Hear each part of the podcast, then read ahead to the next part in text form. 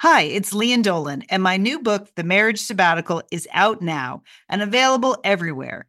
People magazine chose it as an April pick of the month, one of the best this week. A hopeful take on commitment, they said, and an innovative story about marriage. Mmm, sounds juicy. The Marriage Sabbatical, out now, available everywhere. Hi, this is Julie. This is Liz. This is Sheila. This is Monica. This is Lian. We are the Satellite Sisters. You are listening to Satellite Sisters to Go. We are the Satellite Sisters. Welcome to the show. It is Sunday, October 5th. I'm Liz Dolan. I am in Santa Monica, California. Our sister Monica said she couldn't join today because the weather was so good in the Pacific Northwest. It was so excellent for in October that she just had to be outside. So I'm sure we can all appreciate what that is like.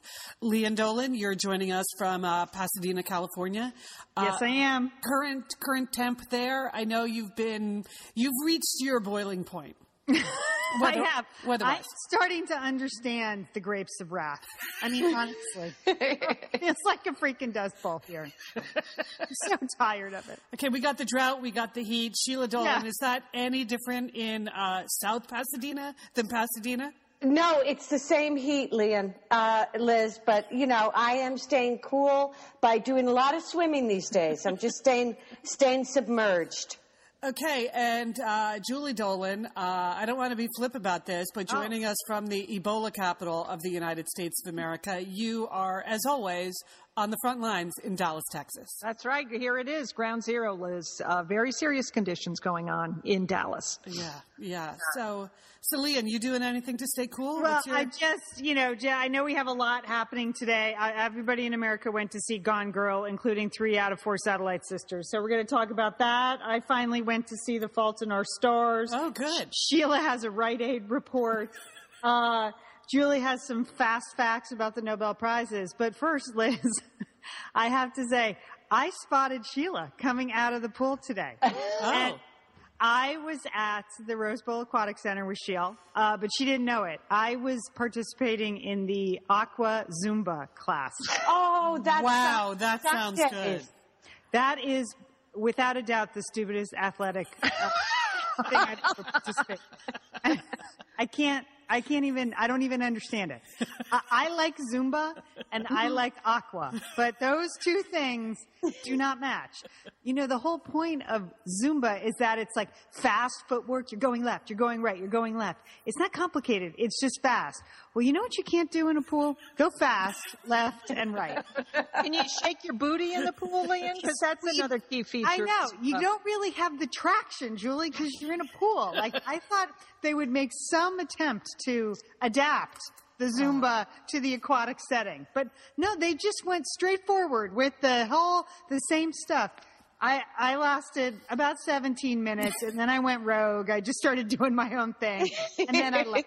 well, they can't really see what you're doing, right? Because you're underwater. So. That's beauty, Liz. Right. But uh, that's also the point. Like the teacher can't see that no one in the class can execute the moves that she's doing because she's on land and we're in the water. I, so, and she, and she is Brazilian. She, yeah.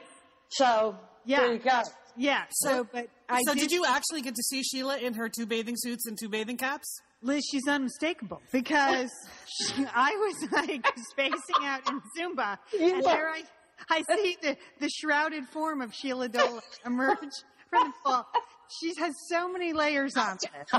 Like, I mean, most of the swimmers there barely have swimsuits on, you know? So that is true. It is. It's like they're wearing like the smallest swimsuit they can possibly find and a cap, but not Sheila. She has like the two swimsuits, the swim shirt, the cap, the cap, the goggles, and then like the Edna Dolan towel wrapped around her. Like, I do do the mom towel at the end. I, I do shuffling towards the locker room. I just laughed out loud. I, I, I did a lot of butterfly today with the, all those layers on, Lian. It's, so it's good for you, Sheila, because that is a sensible sport. But aqua zumba, I, I don't understand. That's all. Well, Wow. Okay, good report. Sheila sighting. Unexpected Sheila sighting. Uh, all right, well, we do have to start with the biggest news story um, of the week, maybe of the year, and that would be Ebola, uh, Julie, when I when this news started to break, I was traveling for work, and it just seemed like another Ebola story. And then I realized, no, it was Ebola in the United States, so I paid a little bit more attention. And then I realized, oh my God, it's Ebola in Dallas, Texas. So there you are.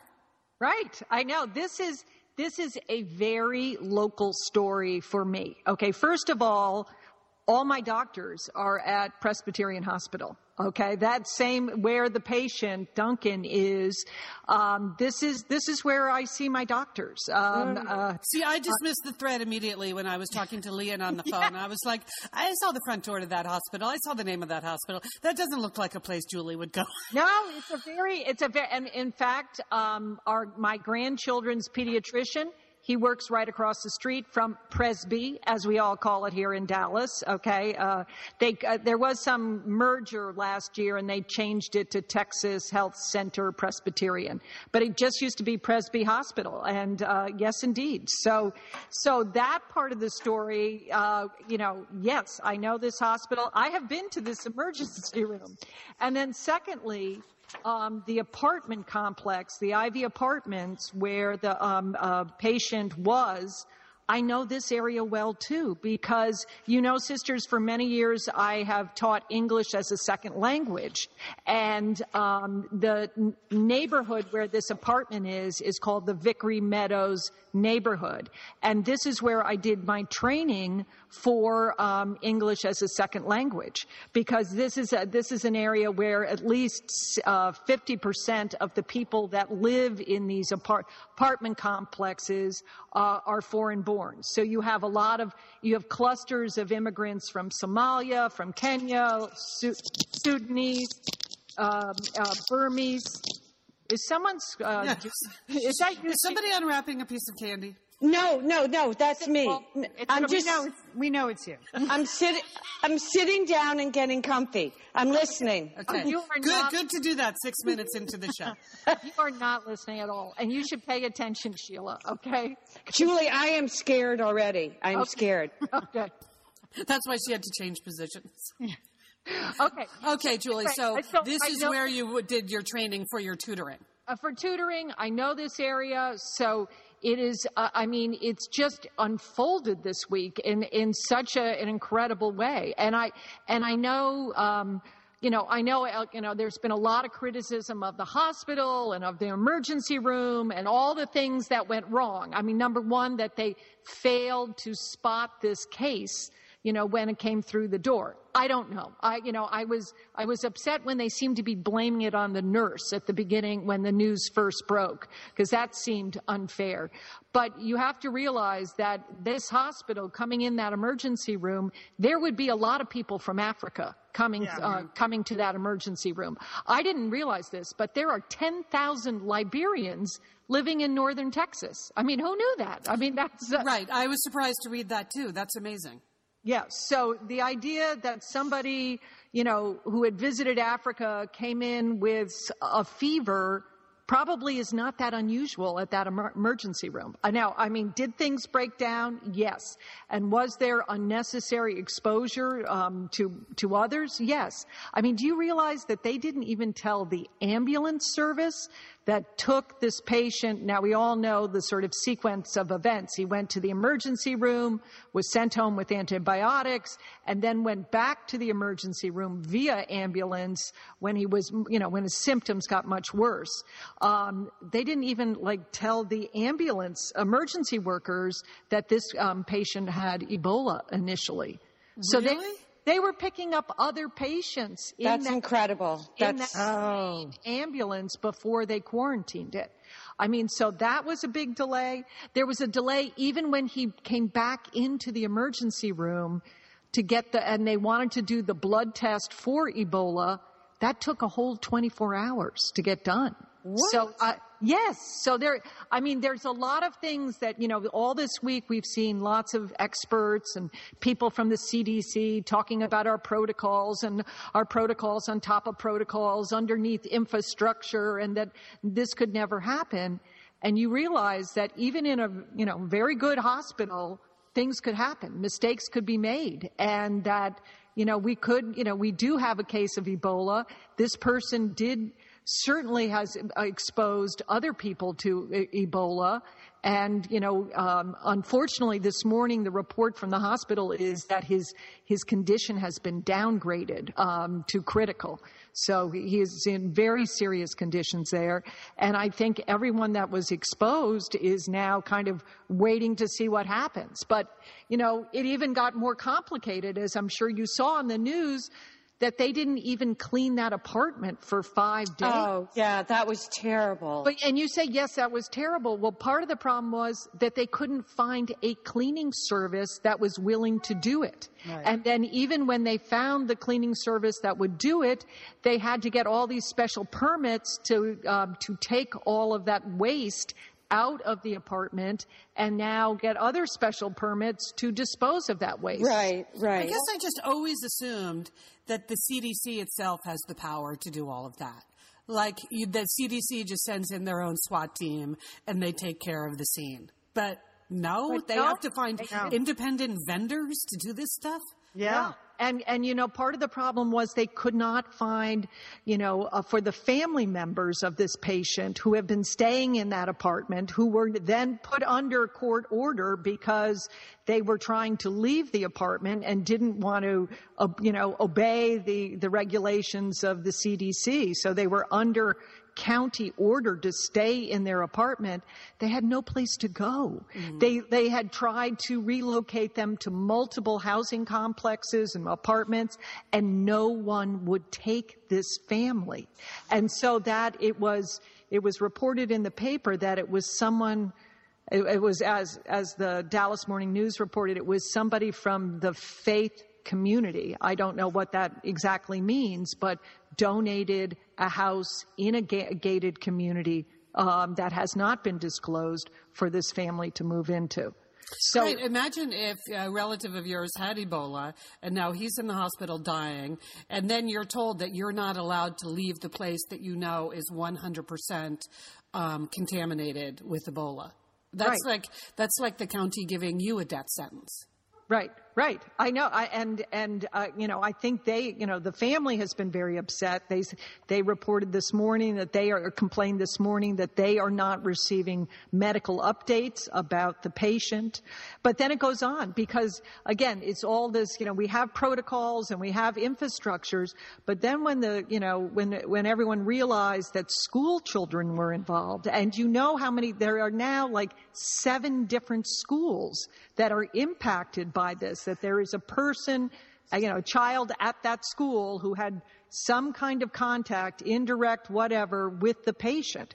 And for, for the, you know, this, for the, all those kids that are attending the schools, they weren't even saying which, you know, which student it was. So even, so you could not eliminate the worry. You know, Sheila, if, you know, if you knew it was like a third grader in Miss Ledbetter's class, then, and you were teaching in the sixth grade, you probably, you might not worry about it, or, you know, or you might be able to allay some of your fears.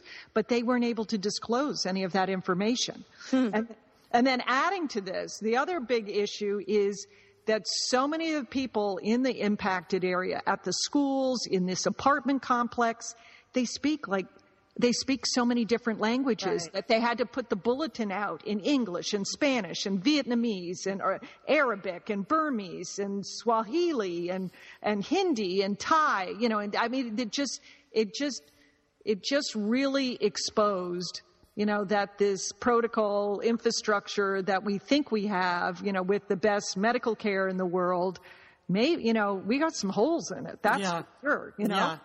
So what's your personal protocol? Have you like what I- have you have you changed anything at all in the way you operate around well town? they say that you're supposed to just wash your hands a lot so I, I guess i've been washing my hands a lot i mean i don't know if i'd want to go I, I mean i don't have a scheduled doctor's appointment appointment. Right. I, I don't know. I don't know how, how I feel about that. I mean, it ha- it's not like my doctor has contacted me and said, "Oh, you know, I know you're a patient. You don't need to worry." No, we, we, I haven't received any communication from the two or three doctors that I use out of Presbyterian Hospital. So, I don't know. I don't know. I don't know if they've been told to say something or not. You know, um, well, I'm sure they don't want to panic people. You can understand that. I mean, not everyone is at risk, right? But exactly. it is that I was watching the, the CDC press conference this morning.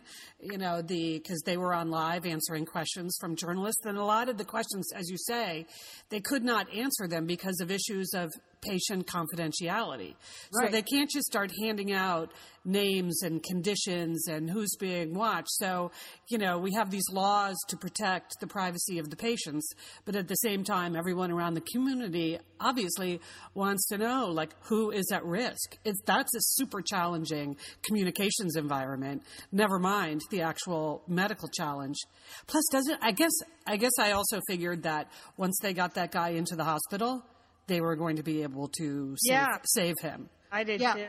Yeah, because they have said they have brought in the best Ebola specialist in the world, uh, uh, who is, you know, not necessarily on staff. Uh, um, so, but he has, he has, you know, this morning the report was that he has been downgraded to critical condition. So, uh, so right. yeah, it's very uh, so i don't know what i can do i mean you know i mean liz you travel so much mm-hmm. i mean mm-hmm. it was frustrating to me when they when they announced that this um, that uh, the patient had traveled from liberia uh, here that they you know they we didn't need to know the flights he was on well yes i kind of think we do need to know the flights he was on and i don't see why the cdc couldn't re- release that information i mean because it, it would mean that's like, how it spreads. That's how disease spread. We should. But it would know. also mean 99% of the people could say, "Phew, that's not the flight I was on." Exactly, Yeah. exactly, Liz. And so it could eliminate a lot of concern. I think what you saw at a lot of these elementary and middle schools, Sheila, this week,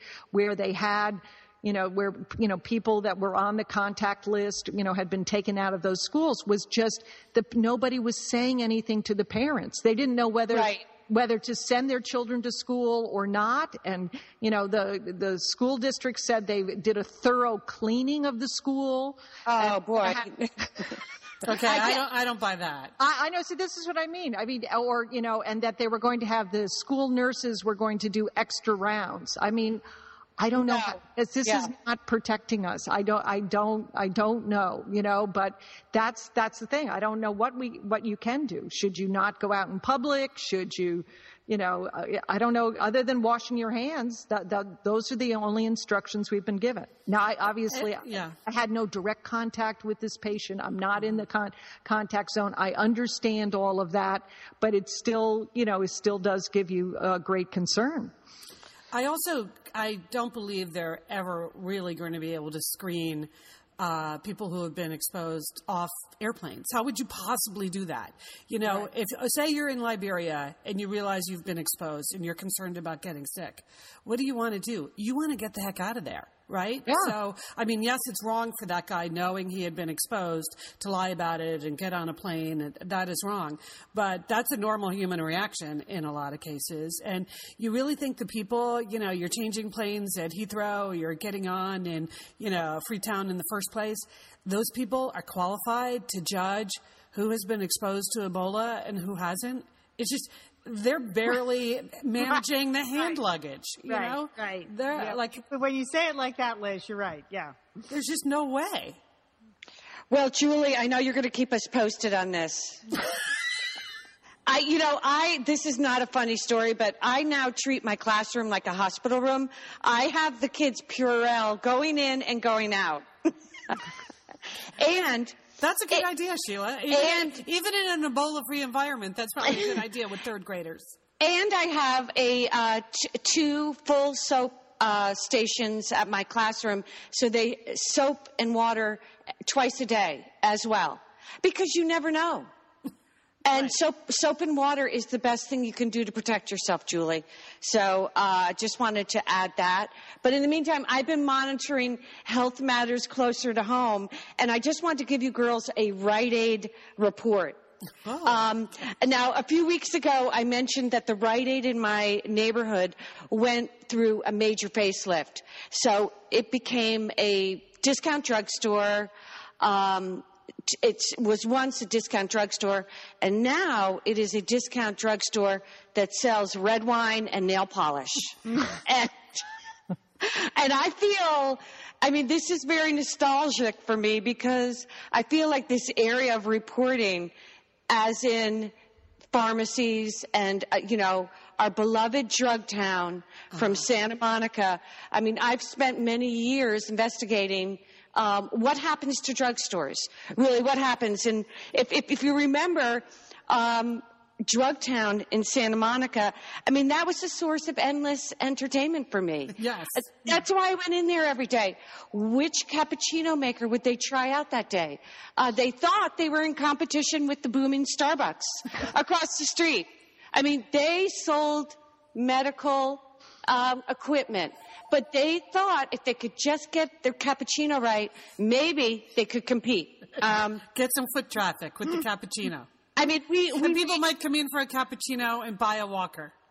And we waited for the wind chime shipments to come in, didn't we, girls? We did. You monitored those very closely. I love the sun hats, Sheila. They had an excellent selection of sun hats. And it just it just meant they would have to build a new glass case to put the wind chimes in in the middle of the first aid aisle. All right. so, um, and who can forget the fax machine at Drugtown, buried buried under thousands of invoices in the behind the bathroom.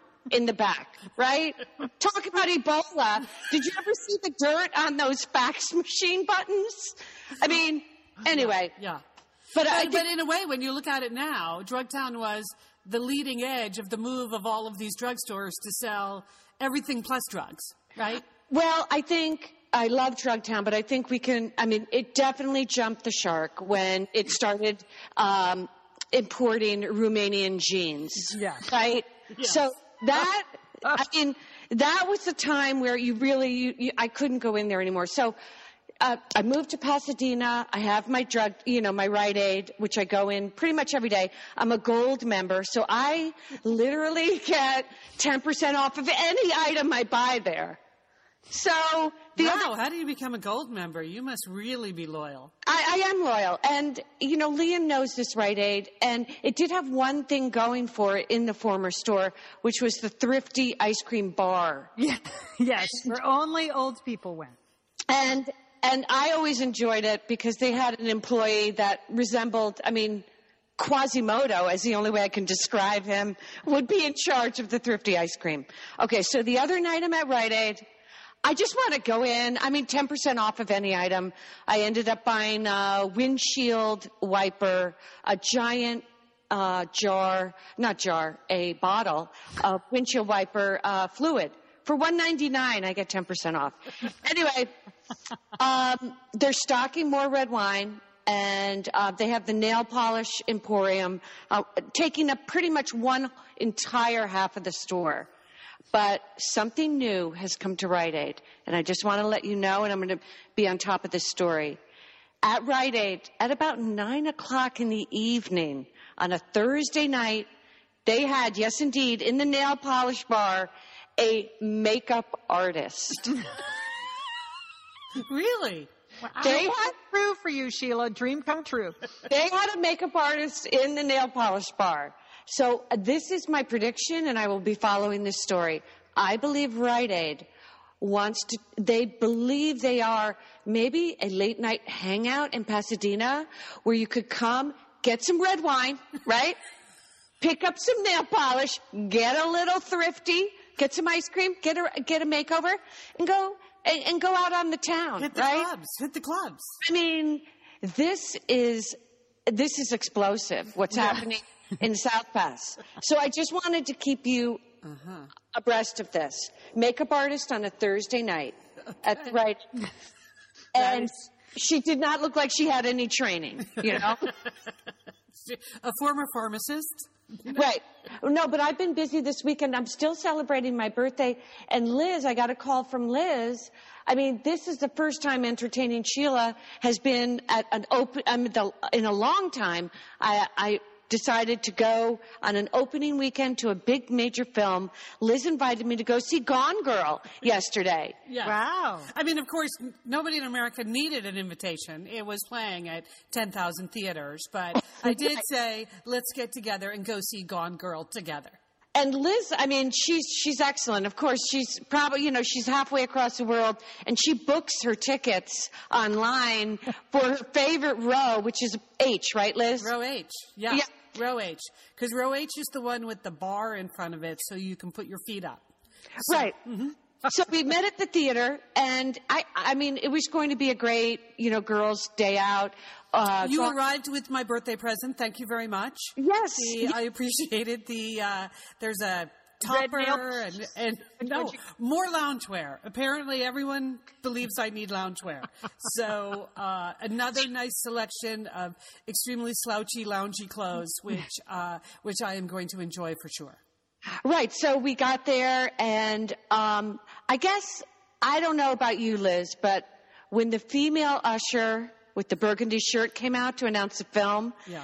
and we heard the piercing tenor of her voice, I thought to myself, "This may not be so fun." Right? I mean.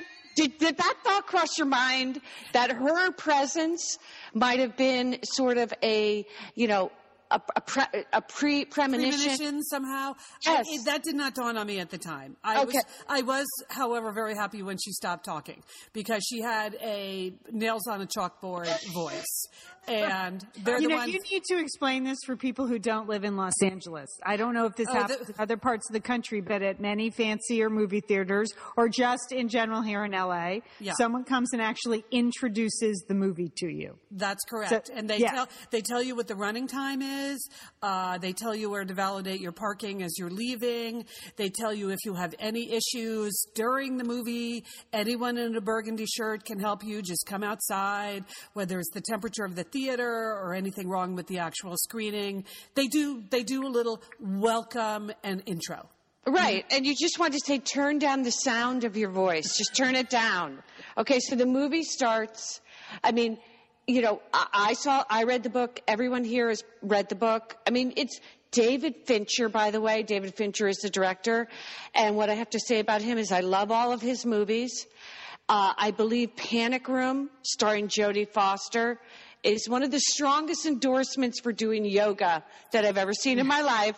Because I don't know if you remember, Jodie Foster was pregnant during that movie, and she spent, spent the entire movie running from room to room, you know, in a scary.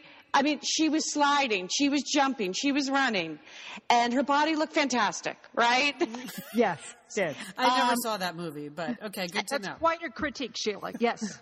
um, so we're sitting there, Liz, and why don't you explain what happened next? Well, so I would guess we're like 15 minutes into the movie. And so, you know, the thing about Gone Girl, if you read the book, and the movie is the same way, is this the action moves very quickly. And you're getting you're getting lots of differing points of view on things. It's sort of a he said, she said story.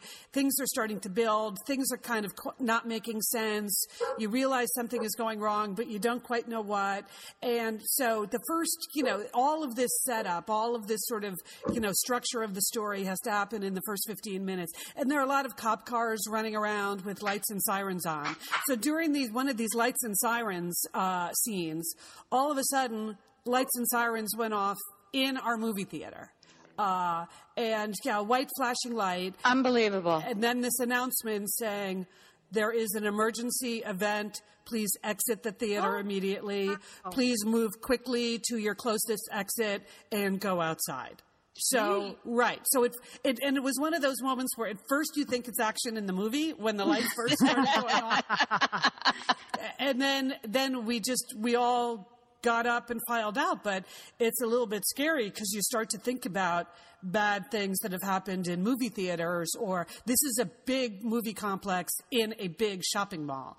So you just think of the bad things that have happened in shopping malls and movie theaters uh, lately and you think, oh my God, something really bad is happening right now. So then we find ourselves out on the sidewalk, right, Sheila, with our fellow moviegoers. Right, and it's blazing hot sunshine just beating down on Oh us. Oh yeah, we went to a 1 p.m. movie. and and you just you just want to be back inside. So Liz and I, I said, let's wait in the shade. I, I didn't have any. I I knew it was a false alarm. I can't explain how I knew that, but I knew it was. People. Your sixth sense, Sheila. That's how. Maybe because you've done so many fire drills at school. yes, Julie. And, you know, it was a false alarm. So we go back up to the movie theater and Liz, Liz is, Liz is adamant. I am too. If that movie doesn't start again, we are going to be so mad. Know, it- it- they canceled the movie in some way. So we got, and the great thing about movies in LA, as um, well, you can say the ushers are great, but you have assigned seating, so you know you're going to get your seat. It's not as though, I mean, I said to Liz, I joked, New Yorkers, if this, this went off, they'd all be staying in their seats because they knew that if, if you had to leave the theater and come back, you'd never get your seat again. There's no assigned seating in New York. So we went back, we sat down in our seat, Row H, waiting for us.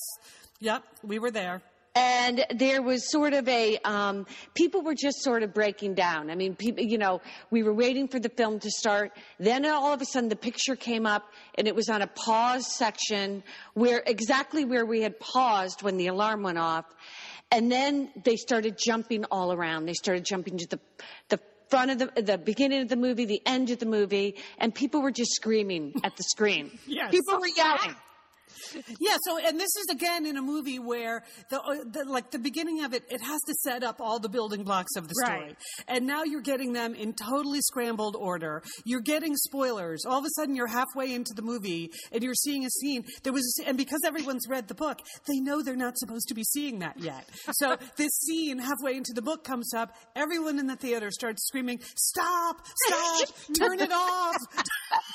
and and then there's a there's a um, gentleman in row G who decided to make a lot of inappropriate uh, jokes about emergency situations, and um, he thought he was hilarious. So he just he started riffing, and um, you know he thought he was on stage at some point. Yeah.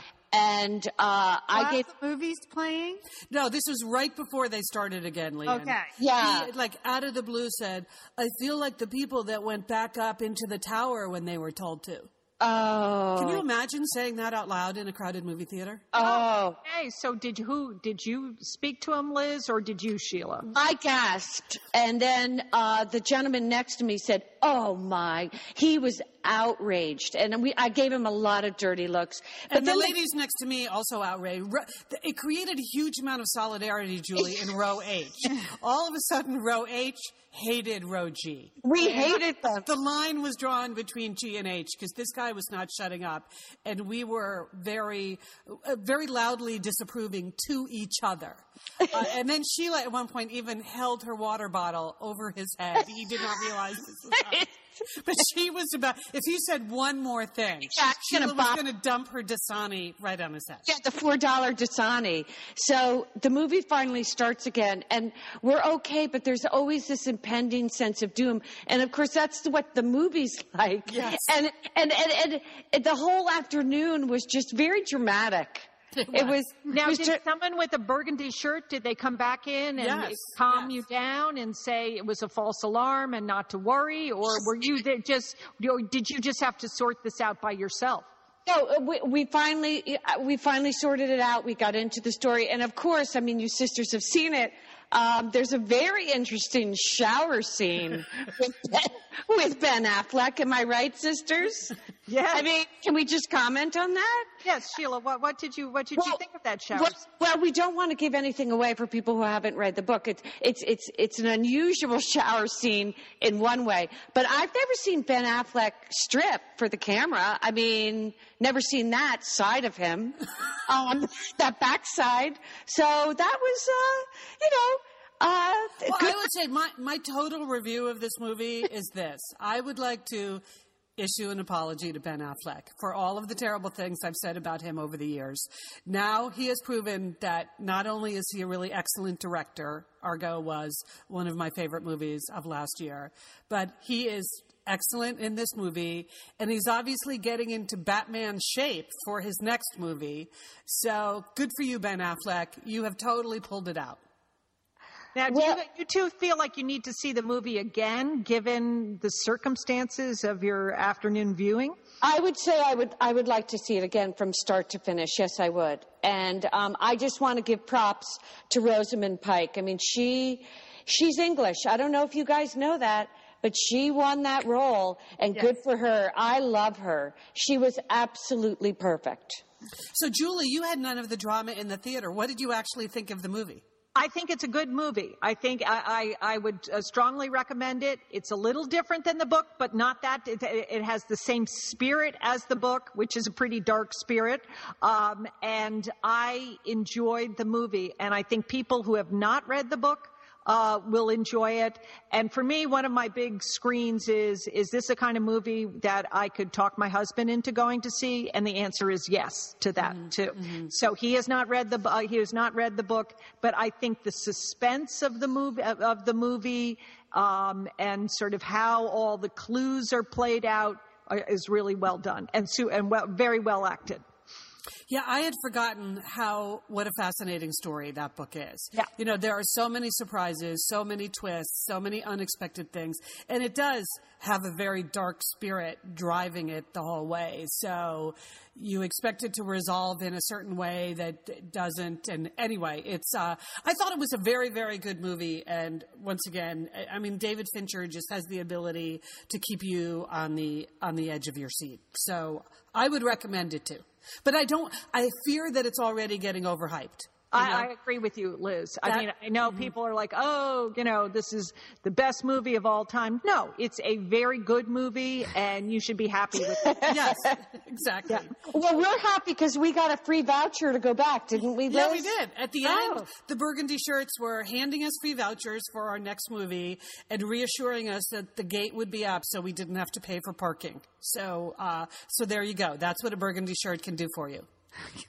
And, and that's what LA is all about. Free parking or not. I mean, that's what it boils down to. It's true. that can really sway your opinion of any event. Exactly. Yeah. That's- Exactly. Accessible free parking. It was fantastic. All right. Well, oh, I finally got a chance Friday. I have been threatening, I think, like for a year and a half on the program to either listen to The Fault in Our Stars or read The Fault in Our Stars or see The Fault in Our Stars. I've been trying to get my, you know, teen son interested because it is supposed to be the book of his generation and I didn't want him to miss out, but he has no interest in it. So finally Friday night, I'm basically home alone and I think I'm just going to rent that darn movie. It's just, it's now on my DirecTV. Here's what I can tell you. The movie is two hours and six minutes long. I cried for two hours and three minutes. Just, I cried all the way through it. I don't even know if it's a good movie or a bad movie. I know it's just a tearjerker. I just started crying and then kept crying and then sobbed a little and cried some more. then sobbed and sobbed. And And it's good to see it in the privacy of your own home. it was perfect. I was drained. I was dehydrated after the movie. Like to hydrate with some white wine. I was like, my God. so that's my review. It, you just cry a lot. Well, well Okay. Okay, Well then done. I am. That's playing on a lot of airplanes Airplane? now. No Oh. way I'm watching that on an airplane then. No, no, no, no. But uh, that's Shailene Woodley. She is a good little actress. She was good in The Descendants, and she's good in everything. She's a good actress. So she sort of saves the whole thing. She's very, um, she's just a good actress. So there you have it. Total So it's sort of a Home Alone movie. Uh, Yeah. For, yes. yeah. Okay. Yes. Take your mascara off and sit on the embrace. and get into your new cozy clothes. yeah. Oh yeah, no no zippers. You're not going to need any zippers, buttons for this movie. Okay. Hey, sisters, you know, this week, the week coming up, this is when they announce the Nobel Prize winners. You know, the, the, the Oh, I did not know that. Yeah, well, Liz, you, we got to get ready because, okay, first question to you all. Do you think the Satellite Sisters would ever have a shot at winning? No. No. And why do you say that, Lian? Do you know why? But, There's just no. There's so many reasons, but we're in, we're not really up for any category. We haven't done any groundbreaking or historic work in physics or Genetics. Yeah, or the peace process or literature. okay well here's here's the problem that w- actually we could not win because they can although they can um, split the award among multiple winners there can be no more than three winners at any time um, Oh, any one you go. award you didn't know that so No. so with five satellite sisters we're automatically out but it does make you think if you're on some high powered research team you might want to get off that team because you are never going to win a Nobel. You're never going to win a prize, Nobel Prize in science. Mm. Think about that because if you're part of a team effort, if the team is any bigger than three, you're never going to win. And then the other fact, the big fact that we have going against us, sisters, is that 94% of all winners are men. Yeah. Yeah. Yeah, mm. that's that's kind of a bummer. So, Well, that's why if they really wanted to repair their image, naming five women at once in one category would really help. Liz, Liz, actually, I was thinking you are our only shot. okay. In, what in what category would you see me being a shot? Well, this is another interesting fact about the Nobel Prizes, Liz, is that you could be nominated in multiple categories, and it is possible to win in multiple categories. Marie Curie did it. She won for both physics and chemistry, okay? Mine- our, our hero, our hero growing up. she was it. She was all we had, right? Right. Uh, I'm not sure even of the five of us, Julie, that I have the most in common with Marie Curie. Okay. I, I want to put in a vote for Monica. She can put in an IV at least. I mean, that, that's True, yes. Yeah, that's a good point. Uh-huh. Yeah. That, that might be possible, but I was just thinking we might want to try to multi, uh, to nominate you in multiple categories and just see if something stuck. You know, that's that's Well, the nomination process is so bogus. I was reminded of that yesterday when they were talking about the current nominees for the Peace Prize. Includes your close personal friend Vladimir Putin, Julie. Oh, Did you yeah. know that? Yes. Well, a, I a mean- nominee this year for the Peace Prize. All right. Isn't that he, well? He's really trying to bring people together with that peace process he has going on in the Ukraine. Yeah, But actually, Liz, that's what I thought. That's what I thought would be your your line into this. And here's the reason why. Because maybe maybe you've always figured this out, sisters, but I never did. I mean, I was like, why is it that the Nobel Prize, you know, you have the king of Sweden giving the awards and and telling everyone about it, but they actually have this ceremony in Oslo, Norway. I was always confused about that. Were you confused about that, or did you did I you never realize that. I, I, well, because I had a Nobel Prize winner in my book, Elizabeth the First Wife, Yes. her, her father's a Nobel Prize winner. I did a lot of research into the Nobel Prizes. So it's really only the Peace Prize that's given out in Oslo. Right, I know, but Yeah.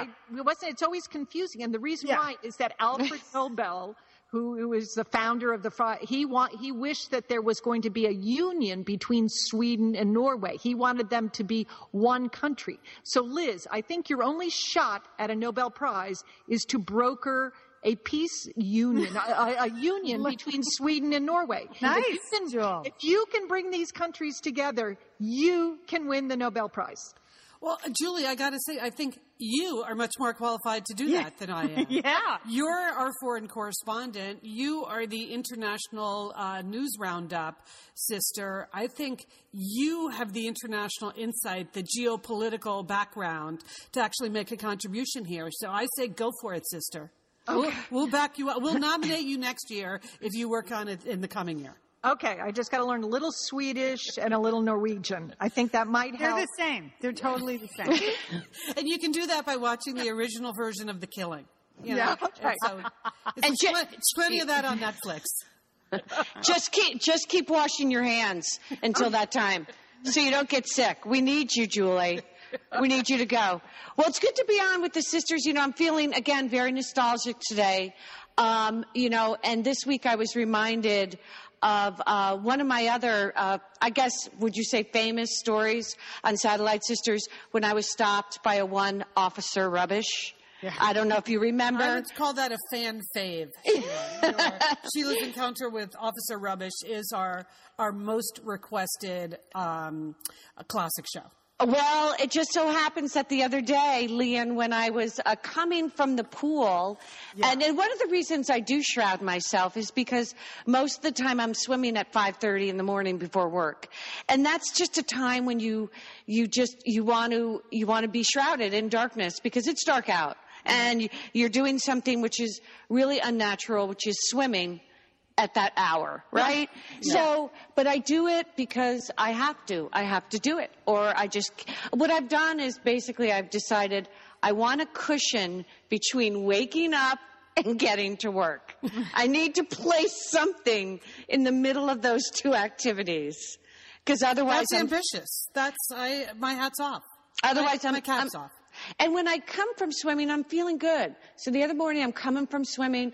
I have the new Ryan Adams CD turned up on high, and I'm I'm feeling good. I stopped at Starbucks. I have my triple latte, and I'm coming down on South Fair Oaks, Lian. You know it well. Yeah. And it's a great place to kind of open up, right? Because there's Yeah. nothing around that. The lower Fair Oaks, there's there are no businesses. There's nothing happening, especially at 6:30 in the morning. And the only thing in that area is your yoga place. And of course, the new Urban Sweat Lodge, right? Yes. so, who would think there would be a speed trap outside the Urban Sweat Lodge oh, at 6:30? Oh. Yeah, and you know, I mean, if you were going to go to the Urban Sweat Lodge, you are not the type of person who gets up before noon, right? I mean, no one's going to be racing to the Urban Sweat Lodge, right? Probably true.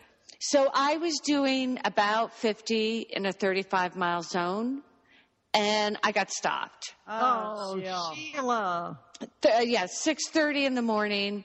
I just turned everything over to him. There were there were no laughs. There was no fun. I tried to you know make some chit chat. How much do you think it will be? He he said you know it's on the back of your ticket. You can go to traffic school. But I did not want. I did not let that ruin my day. I did not let that ruin my swimmers swimmers high, as they say. That's good. Yeah, so I put it in my uh, uh, glove compartment, and I'll pay it when I pay it. But uh, I know. So, so that okay. I wouldn't be that cavalier because then the price really goes up. Yeah. So okay. I it starts doubling and doubling again very quickly. okay, all I want to say is I'm aware that's a 35 mile zone now. Okay. Thank you very much. I mean, Lesson learned, I think. uh, yes, lesson learned. Yeah, I'm trying to think of the last time I was pulled over for something like that. It's it's been a while. Yes, I never get busted for It speeding. kind of freaks you out. Yeah, I, I've gotten one speeding ticket once, and you get so panicked, like, "What? Oh my God, there must be an emergency. What's happening? Oh, it's me. I'm speeding. I'm, I'm the emergency." It's a high, it's a high crime area over there by the Urban Sweat Lodge. Maybe, maybe he was working on some other case. I think maybe they're just trying to drive out the urban sweat lodge clientele. you know, if they target that neighborhood just relentlessly enough over the next month or two, people will just stop going to the urban sweat lodge and it will close up and go away. Like every other, every other business in that area. Words out. There's a there's a speed trap there. Nobody wants to open a business there. Um, okay, well, uh, glad you know the new uh, speed limit, Jill. Thank you. Yeah, let's rally the satellite sisterhood behind this one. You know, I always feel bad when somebody who is like like a female athlete gets voted off Dancing with the Stars really fast, like when Diana Nyad like lost lost in the first week of Dancing with the Stars. I thought, know. And then this year, Lolo Jones. Yes, yeah. It's like we have a block, a voting block that should be supporting some of these women, right? We are not, we are not activating our voting block frequently enough. So I think this is a really good cause to activate our voting block a little bit. It's not going to take much for this show to to create some buzz. So go for it, sisters. That's my uh, that's my request for This this, is week. good because we ha- we're on hiatus from Outlander. Lee. Right. So this does. So it's not quite the same as Claire and Jamie, but it, it could fill in for a while. Do you guys have some new show that you think is on the horizon that you can uh, get on board with? Well, oh, we have Downton Abbey coming back in January. oh yeah. So Yeah, it's yeah. really just a short break while we rewatch the wedding episode 21 con. so, right, Jewel? right, Lan? Uh, okay, well, uh, there you have it for this week. Uh, anybody doing anything interesting this week? Julie, uh, stay, Yeah. um, stay No, clean. I will. I'm, wa- I'm going to wash my hands a lot. Yep. Sheila, uh, stay safe. Uh, Staying, under, I'm staying slow. under I'm- I'm- 35. yeah, under 35 and underwater. That, those are my goals. Liz, are, aren't you going somewhere? I am. I'm going to be away. All, I'm actually going to be away for the next 10 days. Uh, there's a big television convention every year that is in France. So um, I am headed there. So next Sunday, sisters, I, I will not be able to participate. I will be, uh, I will be away next Sunday. But, um, you know, I know. Uh, I know you can carry on carry on without me. And then the Tuesday show. Anything uh, up your sleeve already for the Tuesday show, Lian or Julie? Well, I went to a really interesting um, reading this weekend. Annabelle Gurwitch, who we interviewed a couple weeks ago about her book, I See You Made an Effort. She's so funny. She actually invited me to be um, sort of a, on her panel of critics. She's taking that book, I See You Make an, Made an Effort, and turning it into a one woman stage show. Oh, and so she wow. did a reading like in her house the other day. Um, and uh, I was there and then invited us to critique, which is so brave. So I'm going to talk about that on Tuesday. It was a cool experience. Oh, I will enjoy listening to that from Yeah. wherever I am on the Yeah. planet. Um, all right. Well, everybody have a good week. Remember, you can uh, be part of the Satellite Sisterhood on our Facebook group, Satellite Sisters. Anyone's invited. You can follow us on Twitter at Sat Sisters. I am at SS Liz. Lian, you are at Lian Dolan. Mm-hmm. Julie, are you at anywhere? Are you at I, anything? I, I can't remember my passwords. So I'm out of luck. And I, and I'm not at. I'm not at. She- Sheila, last week there was a post on the uh, on our in the Facebook group for Satellite Sisters, like why doesn't Sheila ever come to Facebook? And you know, Uh, I, I, you know, that's a long story, but, uh, uh but I'm okay, well, no time for that. Yeah. It's totally voluntary. That's my attitude. It's Yes. just- yeah. There's no law. There's no requirement. You you do what you can. We're just happy to have you here uh, when you can make time. All right. Well, we are the Satellite Sisters. Don't forget, call your Satellite Sister.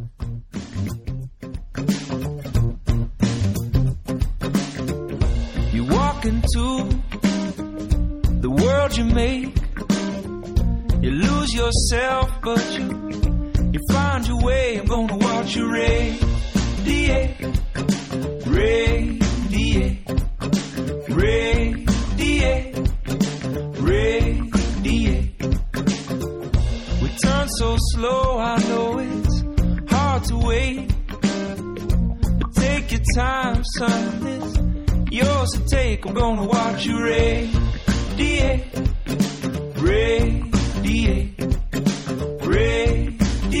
Oh oh, radiate. These rocks they hold heat. Pools of water cool your feet as you walk. You believe every part.